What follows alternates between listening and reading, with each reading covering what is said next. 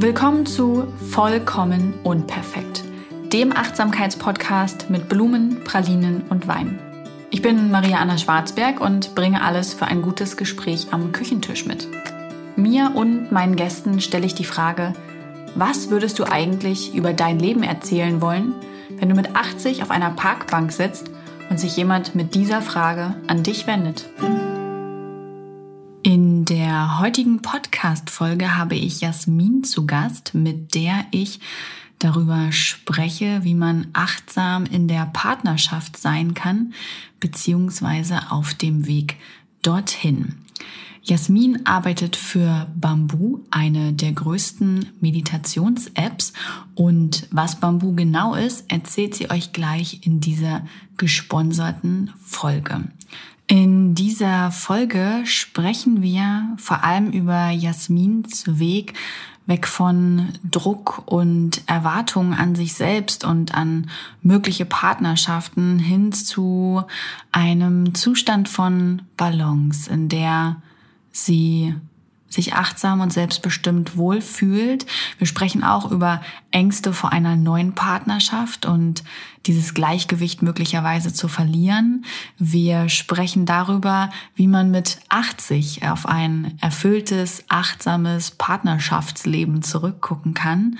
Und es war mir eine große Freude, mit Jasmin so reflektiert und sortiert über für sie noch nicht lang zurückliegende Ereignisse zu sprechen. Ich schätze ihren Mut und ich wünsche euch viel Spaß beim Anhören. Hallo Jasmin und schön, dass du bei Vollkommen Unperfekt zu Gast bist. Erzähl mal, wer bist du und was machst du so? Ja, hallo. Ich bin sehr froh, heute ähm, hier zu sein. Ähm, ich bin die Jasmin. Ich bin Deutsch-Amerikanerin und ähm, würde mich auch als sehr sensible Person beschreiben, wenn nicht sogar hochsensibel. Und ähm, ich arbeite seit sechs Jahren im Marketing und ähm, über die Jahre ist mir aufgefallen, wie wichtig mir das Thema Achtsamkeit ist in meinem Leben und da insbesondere in Bezug auf meine Selbstakzeptanz. Und äh, weil das eben der Fall ist, habe ich vor circa zwei Jahren entschieden, Achtsamkeit auch zu meinem Job zu machen. Ähm, das heißt... Mhm. Ja, ich wollte gerade fragen, erzähl mal mehr darüber, weil ich finde, das ist immer so ein spannender Punkt, wenn man so für sich rausfindet, was ist mir äh, wichtig und das dann einfach beruflich mit, ähm, ja, mit nutzen kann. Ja, ähm, mir ist das aufgefallen, vor circa vier Jahren war ich in einem sehr ungesunden Arbeitsverhältnis, in dem ich Schlafprobleme entwickelt habe, meine eigenen Grenzen gar nicht mehr erkennen konnte, ähm, toxische Menschen auch in meinem Umfeld hatte und äh, hatte dann eben ein bisschen recherchiert, um zu sehen, wie kann ich denn mehr bei mir selbst bleiben? Also konkret, wie kann ich mir selbst treu bleiben? Und habe dann kurzerhand darauf ähm, Meditation entdeckt für mich und habe angefangen, abends zu meditieren, vor dem Zubettgehen. Und ähm, das hat mir eben geholfen, dann den nächsten Tag ganz anders zu starten, weil ich viel, ähm, ja, viel ruhiger und gelassener war ähm, und auch klarer kommunizieren konnte mit meinem Umfeld, was ich möchte, was ich nicht möchte, ähm, was mir zu viel ist, äh, wer mir zu viel ist. Und ähm, so kam ich auf das Thema Achtsamkeit und Meditation. Das heißt, dein Start in ein achtsameres Leben mit dir war wirklich dann die Meditation, cool. Genau. Und eine kurze Zwischenfrage dazu. Ist dir Meditieren am Anfang schwer gefallen? Weil bei mir war das am Anfang so, ich habe Meditation erst überhaupt nicht gecheckt und ich habe viele Anläufe gebraucht und habe mich das aber auch nie getraut zu sagen. Und irgendwann habe ich gemerkt, dass es ganz vielen Menschen so geht.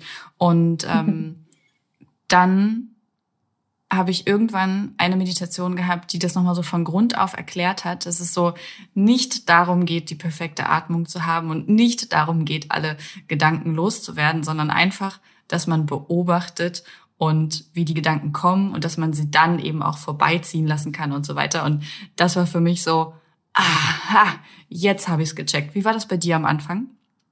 Ja, es war auch nicht sehr einfach und ich hatte es am Anfang sogar missverstanden. Ich dachte, man sollte die Gedanken ausschalten können. Dabei, wie du das schon bespro- beschrieben hast, geht es darum, die Gedanken wahrzunehmen und sie dann davon ziehen zu lassen, anstatt sich damit zu identifizieren. Und äh, mir half dann auch ähm, tats- tatsächlich zuerst ein Podcast dabei, keine App, ähm, Meditation überhaupt mal zu erklären, was da was darin geschieht und wie man auf seine verschiedenen ähm, Körperteile reagiert oder die wahrnimmt, um eben im Hier und Jetzt anzukommen und dadurch sich die Gedanken etwas beruhigen, anstatt dass man sie ausschaltet. Also es ist auch, ist auch heute noch so, dass ich meditiere und es mir manchmal schwerfällt und ähm, es gibt einfach gute und schlechte Tage, wie im Leben auch und ähm, das habe ich aber auch gelernt zu akzeptieren. Ich habe noch eine Frage dazu. Was machst du an Tagen, an denen du richtig aufgewühlt bist und du ganz genau weißt, das wäre jetzt eigentlich das einzig Richtige zu meditieren, aber du bist so aufgewühlt, dass du dich nicht dazu aufraffen kannst. Hast du dann für dich irgendwie einen Trick, mit dem du dich doch dazu bekommst, weil du weißt, das hilft dir? Oder sind das dann Tage, an denen du einfach sagst, okay, jetzt jetzt gelaufen? ähm, tatsächlich tanze ich dann. Also ich mache die Musik erstmal an, um diesen Überschuss an Energie loszuwerden und erstmal runterzukommen danach. Und dann mache ich keine Meditation, sondern eher eine Atemübung, in der ich beispielsweise meinen Atem zähle, hoch bis zehn. Eins für einatmen, eins für ausatmen, anstatt dann eine geführte Meditation zu machen, denn die wäre mir in der Situation dann tatsächlich zu anstrengend, ähm, weil mein Fokus sowieso nicht so ganz da ist. Und bei der Atemmeditation, insbesondere wenn man den das Ausatmen länger ziehen lässt, ähm, fokussiert man sich nochmal mehr auf den Atem. Das mache ich dann in solchen Situationen eher. Das ist ein guter Impuls, danke. Also wirklich danke, weil ich kriege das dann ganz oft nicht hin, ich bin dann so drüber. Ähm, aber auf die Idee dann wirklich eher einfach eine Atemmeditation zu machen, bin ich noch nicht gekommen. Mhm. Vielen Dank. Ähm, dann erzähl mal weiter. Du hast für dich über Meditationen ähm, rausgefunden, dass Achtsamkeit dir wichtig ist und hast es ja beruflich umgestellt. Du hast damals dann deinen Arbeitgeber verlassen und wo bist du gelandet? Ich bin gelandet bei einer App für Achtsamkeit und Meditation. ähm, die nennt sich Bamboo. Und äh, ja, das war, es war ein großer Schritt, denn zuvor habe ich immer bei größeren Firmen gearbeitet, einmal bei einer Firma, die Industrial Robots produziert hat, dann bei einer Data Management Software und äh, der Schritt zu, zu einer App, die eben dieses Thema behandelt, war sehr groß. Der war auch in meinem Umfeld erstmal etwas belächelt. Und da ich mich aber so stark mit diesem Gefühl, mit diesem dieser Positivität durch die Achtsamkeit identifizieren konnte, habe ich selbst mich dafür entschieden. Und das war auch schon so ein erster achtsam, achtsamer Punkt, dass ich mhm. auf mich gehört habe und mein Gefühl, was mir das gesagt hat.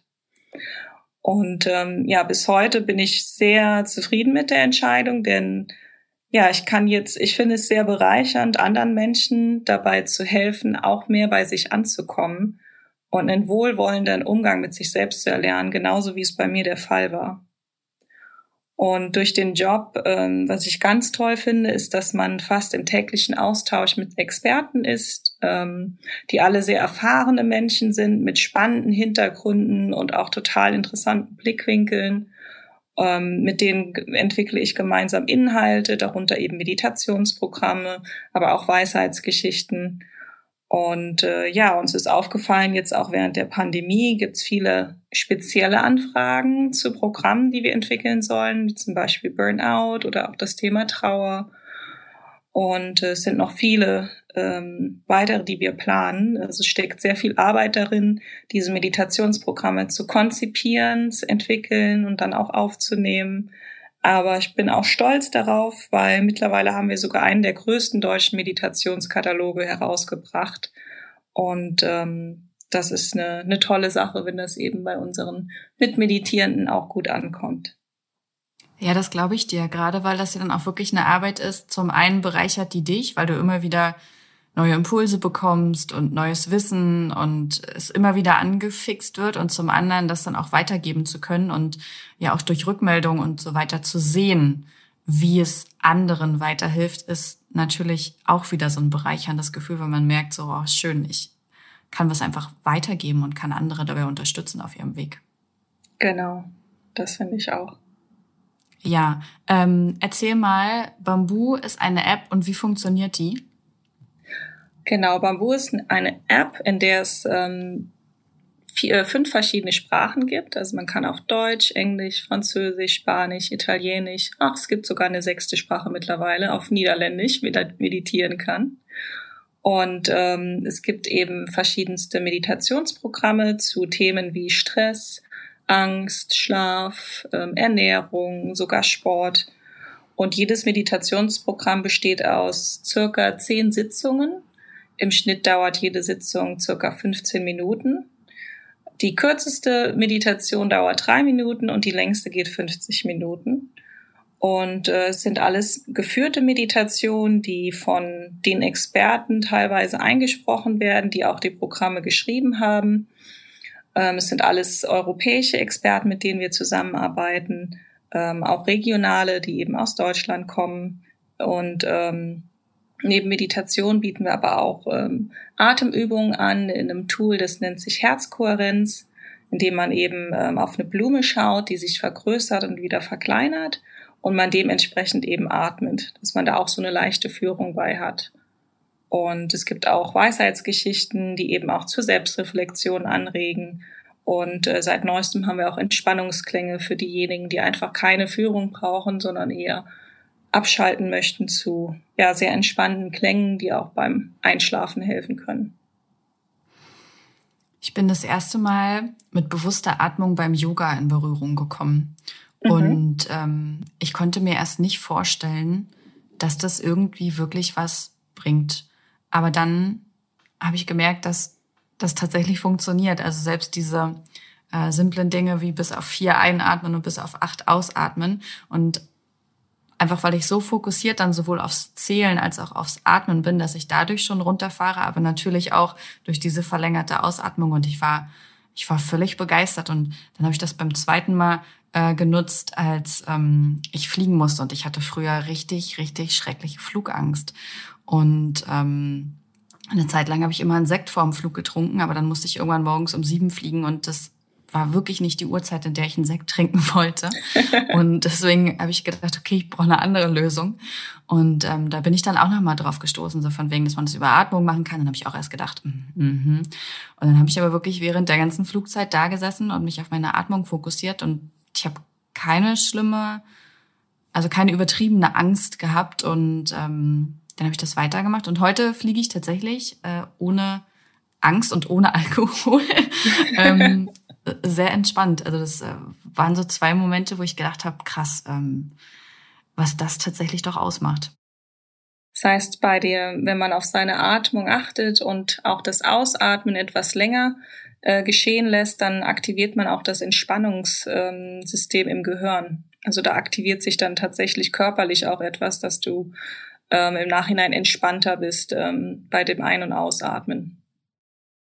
Was mich ja interessieren würde, ist, was für ein konkreter Auslöser war das damals bei dir, dass du gemerkt hast, du möchtest mehr Achtsamkeit in Bezug auf dich empfinden. Du hast das ja vorhin kurz angerissen, ähm, aber was war das für ein konkretes Gefühl, dass du gemerkt hast, so, ähm, so will ich das nicht weiter, ähm, irgendwie umgeben von toxischen Menschen und unausgeglichen, ähm, weil ich finde, das ist so ein schwieriger Punkt. Also ich finde, man merkt sehr schnell, dass man irgendwie neben der Spur ist. Aber ganz oft ist es ja so, dass man denkt, naja, so schlimm ist es ja nicht. Und ähm, allen anderen geht es ja ähnlich. Was hat dich wirklich so motiviert, die Beziehung zu dir selbst achtsamer gestalten zu wollen? Mhm. Ich glaube, das war, das war bei mir auch schon relativ spät, wo es dann endlich mal Knall gemacht hat. Und der Moment, wo es mir bewusst wurde, war, als ich mir einen Lebenstraum erfüllt hatte, und zwar einmal nach Japan zu fliegen. Und ähm, ich war dann dort mit einer Freundin ähm, für zehn Tage. Wir haben eine kleine Rundreise gemacht.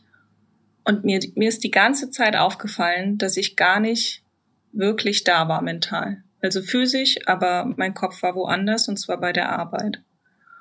Und es hat mich so enttäuscht, weil ich mir diesen Lebenstraum endlich mal erfüllt habe und äh, die ganzen Orte gesehen habe, die Menschen kennengelernt habe und es aber wirklich nicht wahrnehmen konnte, denn ich war so verkrampft innerlich und hatte so eine Angst, einfach nochmal zurückkehren zu müssen in dieses toxische ähm, ja, Arbeitsverhältnis. Und das war dann der Moment, als ich dann zurückgekommen bin, gelandet bin, dass ich gesagt habe, nee, da, ähm, da kannst du nicht mehr hin, da kannst du nicht mehr bleiben. Und ähm, es muss sich jetzt, jetzt was ändern. Du darfst auch nicht nochmal in so eine Situation kommen, denn es war nicht das erste Arbeitsumfeld, äh, was auch toxisch war. Und ähm, ja, ich habe mich dann einfach gefragt, warum, warum muss ich mir das antun? Habe ich das wirklich verdient? Ich glaube nicht. Mhm. Und welche Schritte bist du dann so gegangen? Was ähm, waren so deine Erfahrungen, die du dann gemacht hast? Ich habe immer das Gefühl, dass gerade die ersten Schritte irgendwie die sind, die man noch am meisten im Hinterkopf hat. Mhm. Ich habe mit verschiedenen Experten, also auch aus dem Bereich Medizin und auch aus der Heilpraktik gesprochen, und ähm, mir wurde dann gesagt, äh, das wäre eigentlich schon nahe eines Burnouts, äh, mein Zustand, weil ich eben diese Schlafprobleme hatte und ähm, ja auch nicht mehr wirklich Appetit hatte zwischendurch, ähm, total unfokussiert war.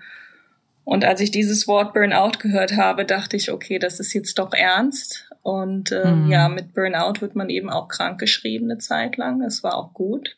Erstmal, um eine Distanz zu bekommen.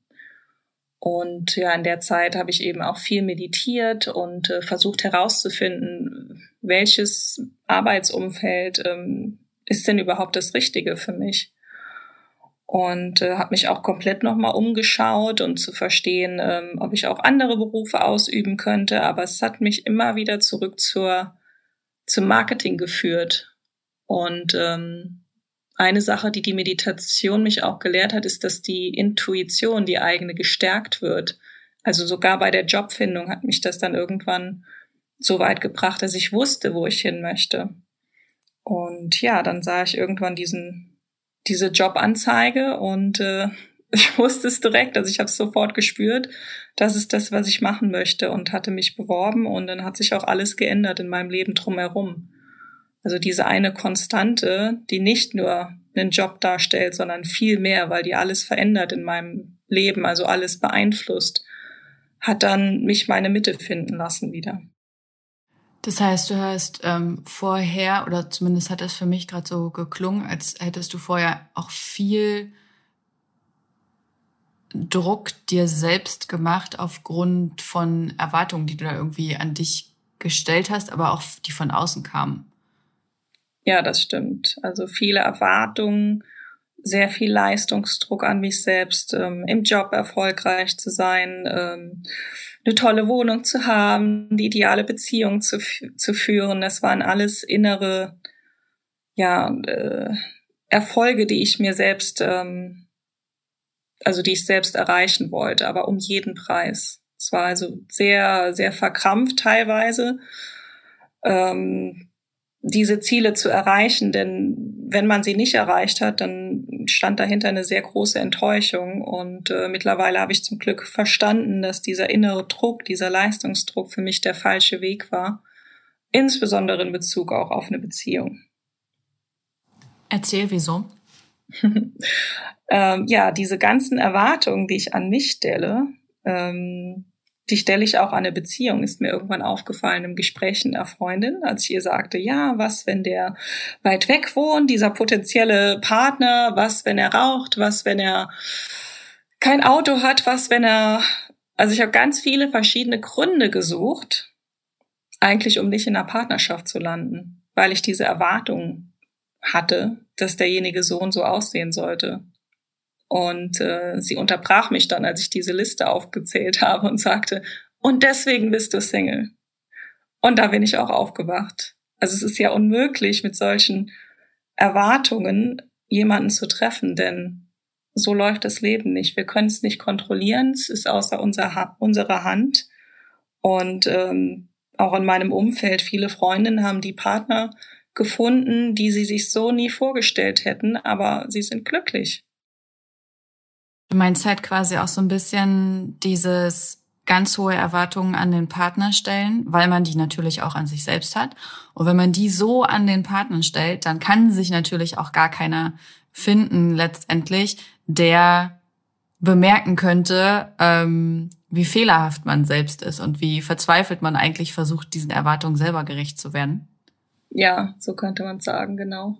Mhm. Also die Erwartungen, die man an sich selbst hat, die projiziert man ja auch an andere oder auf andere. Und in jeglicher Beziehung sind Erwartungen einfach ungesund und kommen mit viel Verkrampfung und auch Enttäuschung dahinter. Ja, ja, also ja, sowas von.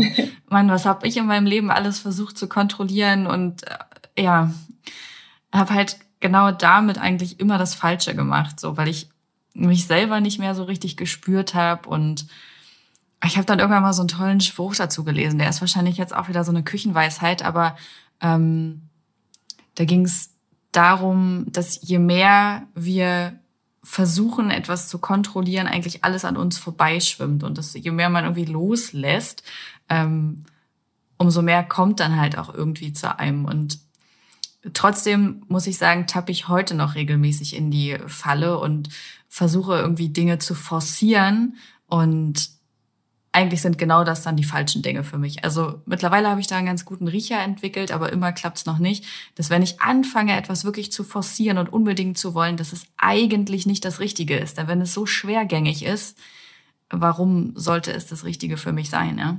Mhm. Wie ging es dir denn eigentlich am Valentinstag?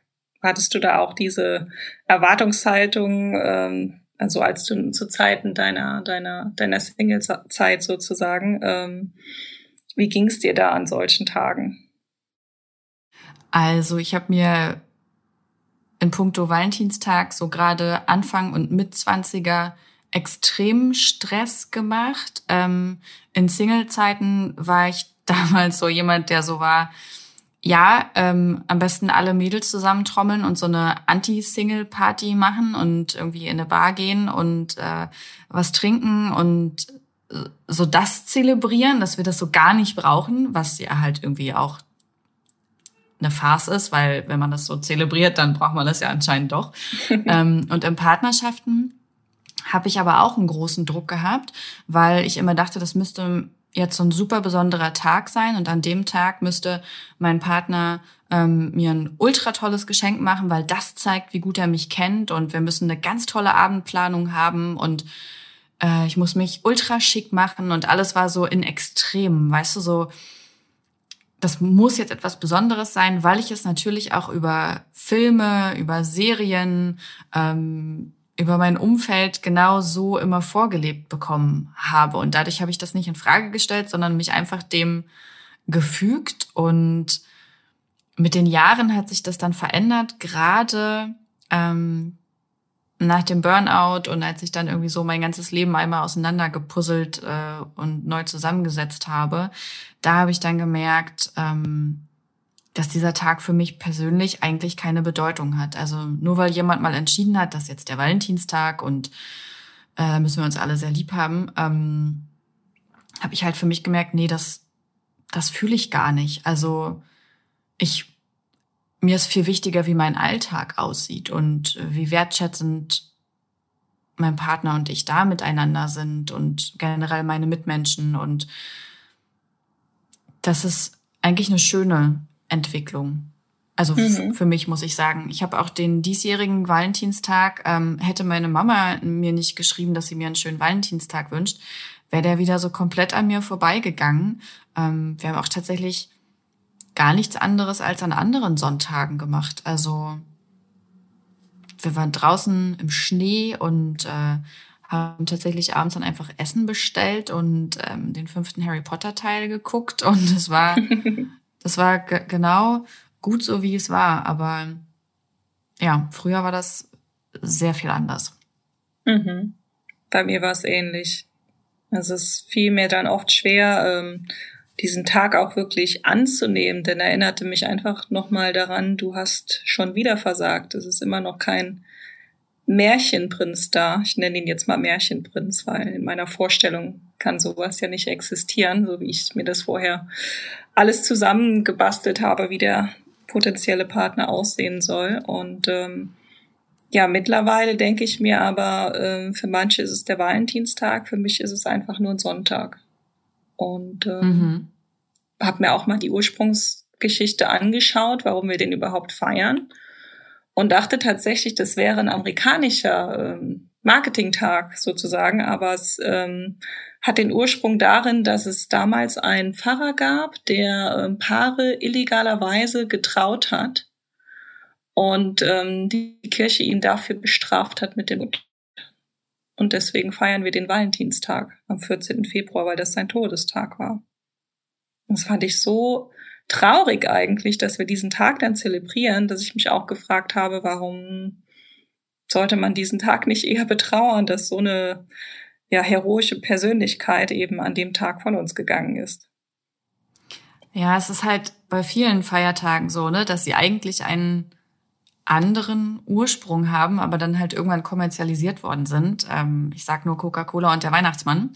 Ähm, dass, dass wir so ein bisschen den Ursprung davon verloren haben und es irgendwie viel mehr darum geht, äh, wen wir darstellen, was wir äh, ja, was wir schenken können und ähm, selbst wie der gedeckte Tisch aussehen soll, ob jetzt Weihnachten oder Valentinstag, weißt du, was ich meine? Irgendwie viel mehr zählt mittlerweile, äh, wie viel Kohle habe ich, um das, um das, um diesen Tag zu zelebrieren, als um diesen Inhalt, der da eigentlich hintersteht. Mhm. Ja, das stimmt. Ja. Es ist gut, die Dinge zu hinterfragen.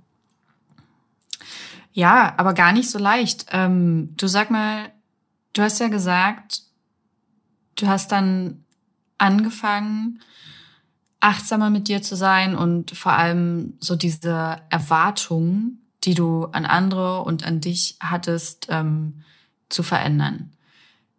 Das klingt immer voll gut, aber wie war das konkret? Weil im Film würde jemand dann wahrscheinlich ins Schweigekloster gehen und da erstmal ewig bleiben. Aber irgendwann muss man ja wieder so in diese Realität zurück und irgendwann laufen einem ja auch wieder ähm, potenzielle Partner und Partnerinnen über den Weg oder man datet. Ähm, wie war das dann für dich, da trotzdem achtsam mit dir zu bleiben? Mhm. Ähm, ich habe tatsächlich die Pandemie genutzt, ähm, um eben daran zu arbeiten, denn ja, viele von uns äh, hatten ja da mehr Zeit, um äh, uns eben mit uns selbst zu beschäftigen. Und, ähm, und gar keine ja, andere Wahl. Genau, ganz genau. ähm, da geht es dann wieder um das Thema Akzeptanz. Also ähm, genau wie jetzt in der T- Pandemie ähm, steht das Leben und somit auch das Datingleben erstmal still. Wir können einfach nichts daran ändern. Ähm, anfänglich löste das in mir eine gewisse Ohnmacht aus. Also ich musste lernen, diese Stille einfach mal auszuhalten. Und ähm, ja, eben nochmal durch viel Meditation ähm, habe ich gelernt, eben mich selbst besser wahrzunehmen in dieser Zeit ähm, und habe mir vergangene Verhalten aus der Vergangenheit angeschaut und versucht, Muster zu erkennen. Also warum hat es bei dem Partner nicht geklappt? Was ist da schiefgelaufen, in Anführungszeichen? Ja, ich fand es einfach erschreckend, wie viel Negativität ich im Kopf hatte, denn vieles davon ist einfach nicht wahr. Die ganzen Gedanken, die mir durch den Kopf schwirren. Und ähm, ja, diese diese Gedanken, die nennt man auch die innere, den inneren Kritiker, der beleidigt, der verurteilt, der vielleicht sogar das Gefühl vermittelt, nicht genug zu sein. Ähm, der ist bei jedem Menschen anders stark ausgeprägt, aber bei mir ist er gerade in Bezug auf Partnerschaft ähm, sehr präsent vertreten, leider. Und ja, es gibt eben auch ähm, die Theorie, dass wenn wir diese Stimme nicht stoppen, dann manifestiert die sich irgendwann zu Überzeugungen oder auch Glaubenssätze. Das heißt also, jede Formulierung, die ich in meinem Kopf gebildet habe, ob die positiv oder auch negativ war, ob die konstruktiv oder destruktiv war, erzeugte in mir ein Bild, ob ich das wollte oder nicht. Also ich habe immer darauf reagiert und eben mehr auf die negativen Bilder, da meine Gedanken eben auch oft negativ waren. Und, ich finde ähm, das, ja, Entschuldigung, mhm. fahr bitte fort, ich wollte dich nicht unterbrechen. Kein Problem. Ähm, wenn man das auch mal hirnphysiologisch betrachtet, ähm, reagiert da unser limbisches System, was für die Hormonregulierung äh, zuständig ist. Also das, was wir denken, was wir fühlen, was wir sagen und auch das, was im Außen geschieht, das ähm, reagiert. Und das kann uns dann eben, wenn es negativ ist, auch klein machen, Situationen, in denen es eigentlich nicht, ähm, es eigentlich deplatziert ist. Ich finde das so erschreckend, wenn man mal merkt, wie man mit sich spricht. Weil dadurch, dass das ja immer nur im eigenen Kopf passiert, sagt man das ja nie laut. Und ich habe dann irgendwann ähm, mir die Dinge mal laut gesagt, die ich sonst immer nur mir sage. Ähm, sei das jetzt irgendwie im Gespräch mit einer Freundin, finde ich, da merkt man dann plötzlich, äh, wie man selber eigentlich über sich spricht oder, keine Ahnung, im Coaching oder in der Therapie oder so. Und ich war dann total schockiert, wie hart und gemein ich mit mir bin und dass ich so eigentlich niemals mit jemandem anders reden würde. Und das hat mir damals sehr deutlich gemacht, wie negativ ich mit mir bin. Mhm. Da gibt's ja auch diese Reflexionssätze. Würdest du so hart mit deiner Freundin ins Gericht gehen, wie du mit dir selbst ins mhm. Gericht gehst? Das hat mich auch zum Nachdenken gebracht. Und ähm, eine Freundin von mir, die auch ähm, Therapeutin ist, ähm, hat mir dann empfohlen, meine negativen Glaubenssätze, die ich ja dann endlich mal hören und erkennen konnte, durch positive zu ersetzen. Und jedes Mal, wenn ich in diese negative ja, diese Negativität abrutsche, dann überprüfe ich das auch nochmal, ob das, was ich da sage, überhaupt stimmt und ersetze sie dann darauf mit diesen positiven Glaubenssätzen, die ich gebildet habe. Also das hilft mir enorm in Situationen, wo ich das merke, dass es wieder ins Negative abdriftet, oder ich sage auch innerlich einfach mal Stopp. Und das entspannt mich dann total, weil ich merke, okay, die Gedanken, die kommen wieder, aber ich kann sie auch einfach mal unterbrechen, damit sie auch nicht größer werden. Fällt dir das schwer, wenn du gerade in so einem negativen Strudel bist und dann wirklich umzuschalten auf, okay, ich überprüfe das jetzt und ich sage mir selber positive Dinge über mich? Weil mir persönlich fällt es immer wieder schwer, weil man ja gerade so in diesem Strudel drin ist und ähm, ich das dann manchmal nicht hinbekomme, ja, weil ich dann denke, nee, ähm, das ist jetzt wahr. Die ganzen negativen Sachen über mich, die stimmen. Das fällt mir auch oft schwer, ja.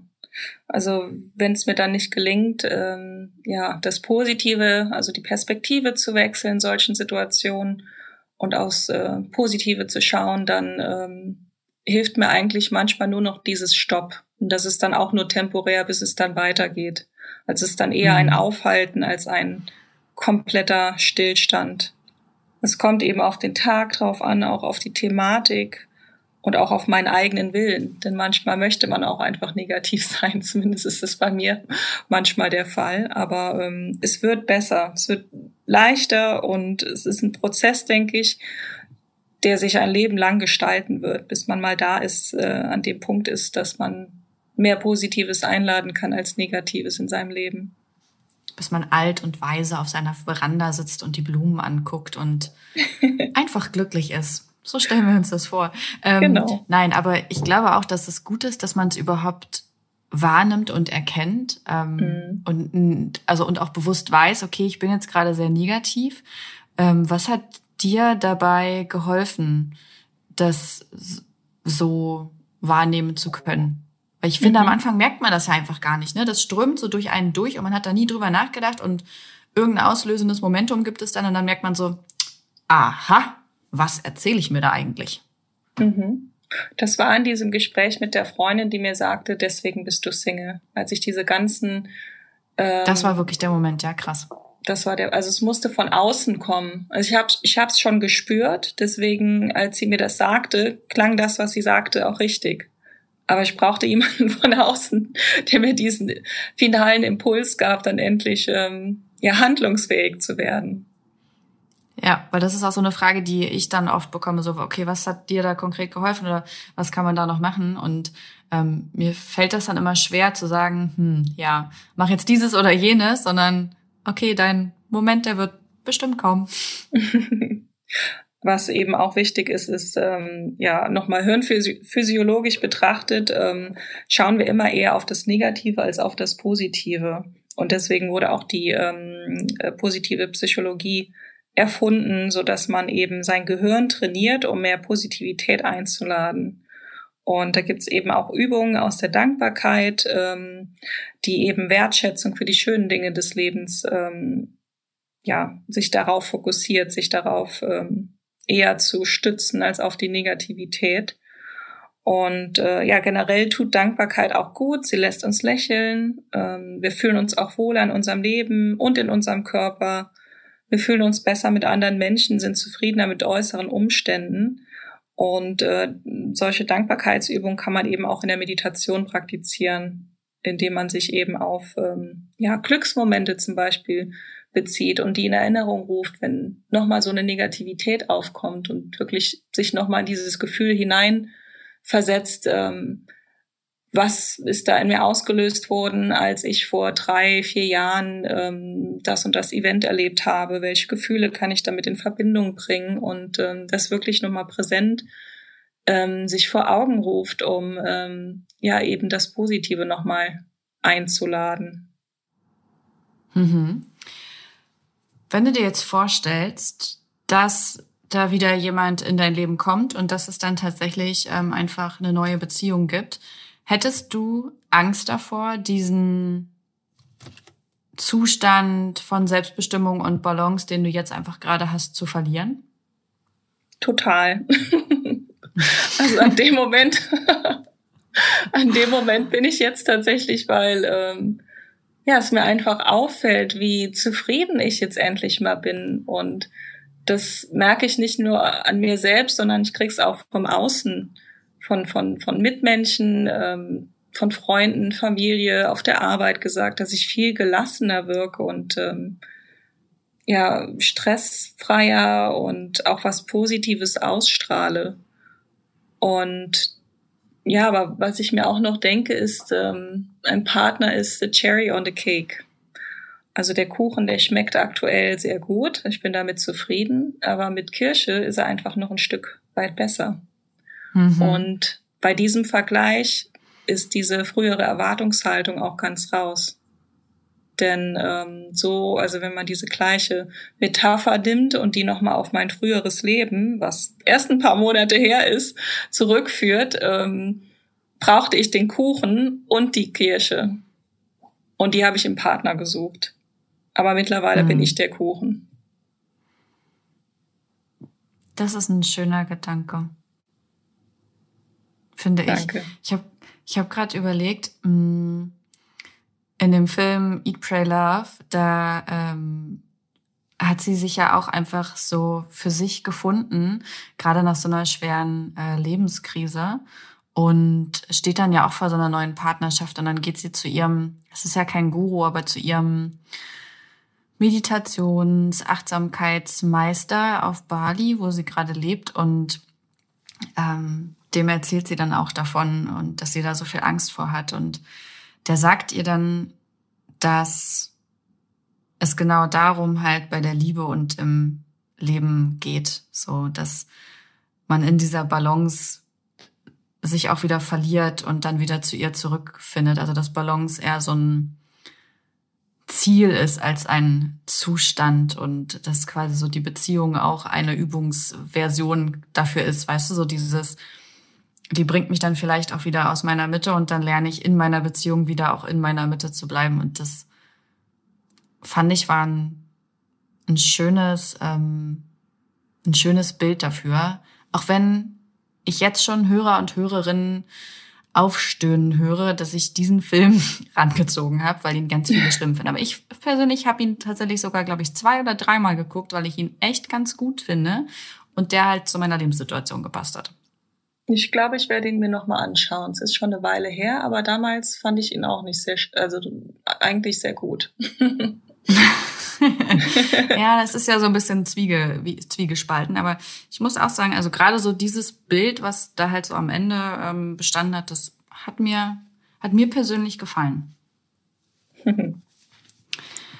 Jasmin, stell dir vor, du bist achtzig, alt und glücklich und weise auf der Veranda und jemand setzt sich zu dir und äh, hat vielleicht gerade echt so so so eine so eine Partnerschaftskrise oder so ähm, und fragt dich aus, wie ist es dir gelungen, achtsam in deiner Partnerschaft zu bleiben? Was was würdest du demjenigen oder derjenigen dann erzählen? Ich glaube, es gibt drei Dinge, die ich da sehr wichtig finde. Ähm, und zwar zum einen, dass man zu sich selbst gestanden hat, dass man Grenzen kommunizieren konnte und dass man nur Menschen oder potenzielle Partner oder auch Partner in sein Leben eingeladen hat, die einen bereichert haben. Weil das sind mhm. die Dinge, die ich in der Vergangenheit nicht getan habe oder nur bedingt getan habe und die mich daran gehindert haben, ähm, ich zu sein. So dass man zurückblickt und nichts, also schon gewisse Dinge bereut, aber im Großen und Ganzen keine fatalen Fehler gemacht, wo man sagt, hätte ich das doch besser anders gemacht und ich bereue, dass ich es so gemacht habe. Hm. Ich habe gerade bei jedem der drei Punkte kräftig genickt, weil ich so in mir rekapituliert habe und gedacht habe, ja, das stimmt.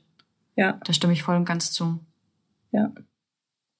Wie, wo, wo siehst du dich? Also was sagst du mit achtzig, wenn du zurückblickst aufs Leben? Dass ich ein buntes Leben hatte, voller Geschichten, dass ich äh, bei meiner Familie angekommen bin, aber rundherum ein, ein schillerndes Leben hatte. Mhm. Und das äh, finde ich ganz spannend, weil wenn ich mir mein Leben jetzt schon angucke, dann ist es tatsächlich jetzt einfach schon so, dass äh, meine Familie so mein Ruheort ist und ja, meine Insel der Sicherheit. Und abseits davon bin ich jemand, der gern beruflich projektbasiert arbeitet und unterschiedliche Dinge ausprobiert, der gern, wenn wir nicht gerade in der Pandemie sind, verreist. Und ähm, ich mag das, diesen, diesen Mix aus, einerseits habe ich diese Sicherheit und diesen Ruhepol und andererseits ähm, erlebe ich viele Dinge und kann dadurch diese Geschichten dann irgendwie erzählen oder schreiben. Das klingt auch sehr schön. Vielen Dank, vielen Dank. Du, Jasmin, sag mal, was ist eigentlich deine aktuelle große Herausforderung? Hast du was, wo du sagst, okay, das ähm, beschäftigt mich im Moment extrem? Hm, vielleicht zu Beginn der Pandemie mit der Stille auszukommen. Hm. Ähm, dieses Jahr, wie ich vorhin erwähnte, mit dem Gefühl der Ohnmacht umzugehen. Ich hatte letztes Jahr große Reisen geplant nach Singapur und auch in die Emirate. Und das fehlt mir enorm. Das spüre ich jetzt, weil ich wohne in einer kleinen Stadt und ähm, mir tut es dann gut, ab und zu mal zu fliehen. Ich übertreibe jetzt mhm. extra. Und da das komplett ausgefallen ist und wir auch ansonsten sehr limitiert sind in unseren Aktivitäten, ähm, erscheint mir das Leben gerade etwas fad. Und äh, ja. ich glaube, das ist so eine der Herausforderungen. Aber ja, man kann eben auch die Perspektive wechseln in Anbetracht der Situation und dann eben nochmal auf das Positive schauen oder auch an sich selbst arbeiten, wie ich es jetzt gemacht habe. Und ähm, mache auch viel Sport und das gibt mir dann nochmal Impulse, ähm, das Leben einfach äh, nochmal anders wahrzunehmen in der jetzigen Situation, sozusagen das Beste daraus zu machen und äh, ja eben auch an dieser wichtigen Beziehung zu mir selbst zu arbeiten, denn wann haben wir nochmal so viel Zeit, wie wir es jetzt haben und ähm, ja, also ich glaube, das ist so mein Weg im Moment während der Pandemie, ähm, Fokus auf mich selbst und mich auch nochmal ins Datingleben zu wagen in der ungewöhnlichen Situation, die aber auch von Vorteil wieder genutzt werden kann. Denn gerade jetzt ähm, ändert sich, glaube ich, das Datingverhalten, denn wir können uns nicht sofort treffen. Wir können uns vielleicht nach einer gewissen Zeit mal treffen, aber so wie wir es früher gemacht haben, ähm, sich nach ein, zwei Wochen mal zu verabreden, nachdem man sich beispielsweise auf einer Dating-App kennengelernt habe, finde ich im Moment etwas riskant. Von daher weicht man jetzt eben auf Telefonate aus, äh, Videochats und lernt sich dann nochmal auf einer anderen, mentaleren Ebene kennen. Und ich glaube, das ist gar nicht so schlecht. Es ist weniger oberflächlich, als es zuvor war.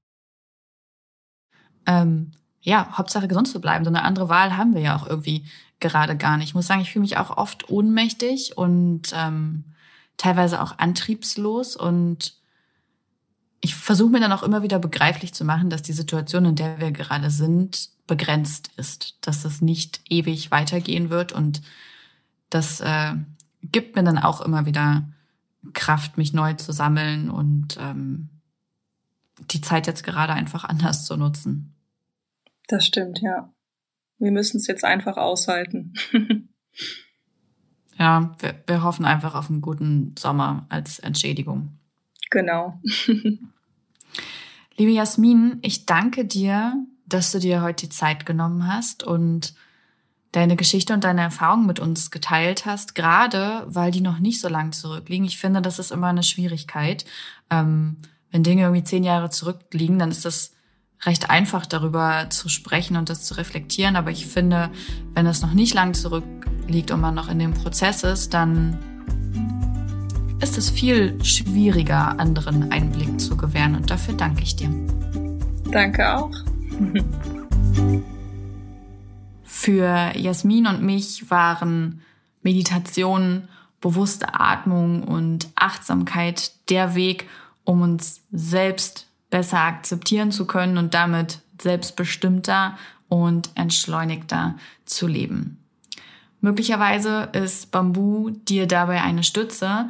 Als eine der ältesten und größten europäischen Apps für Achtsamkeit und Meditation gibt es eine Vielzahl an Übungen, unter anderem um die eigene Selbstakzeptanz zu fördern. Das Meditationsprogramm Genieße deine Unvollkommenheit, so wie der Podcast heißt, eignet sich insbesondere dafür, den inneren Kritiker auszuschalten, von dem Jasmin in der Folge auch schon erzählt hatte. Außerdem stellt Bamboo bis Ende Februar drei kostenlose Meditationsprogramme zur Verfügung, damit wir alle achtsam durch die Pandemie kommen. Und zwar ist das das Meditationsprogramm Stress, lächelnd der Angst begegnen und Kids fünf bis zwölf. Probier es gern aus und lade die Bamboo-App runter. Ich verabschiede mich für heute und wünsche euch einen schönen Tag oder Abend. Dieser Podcast wird produziert von Podstars bei O M R.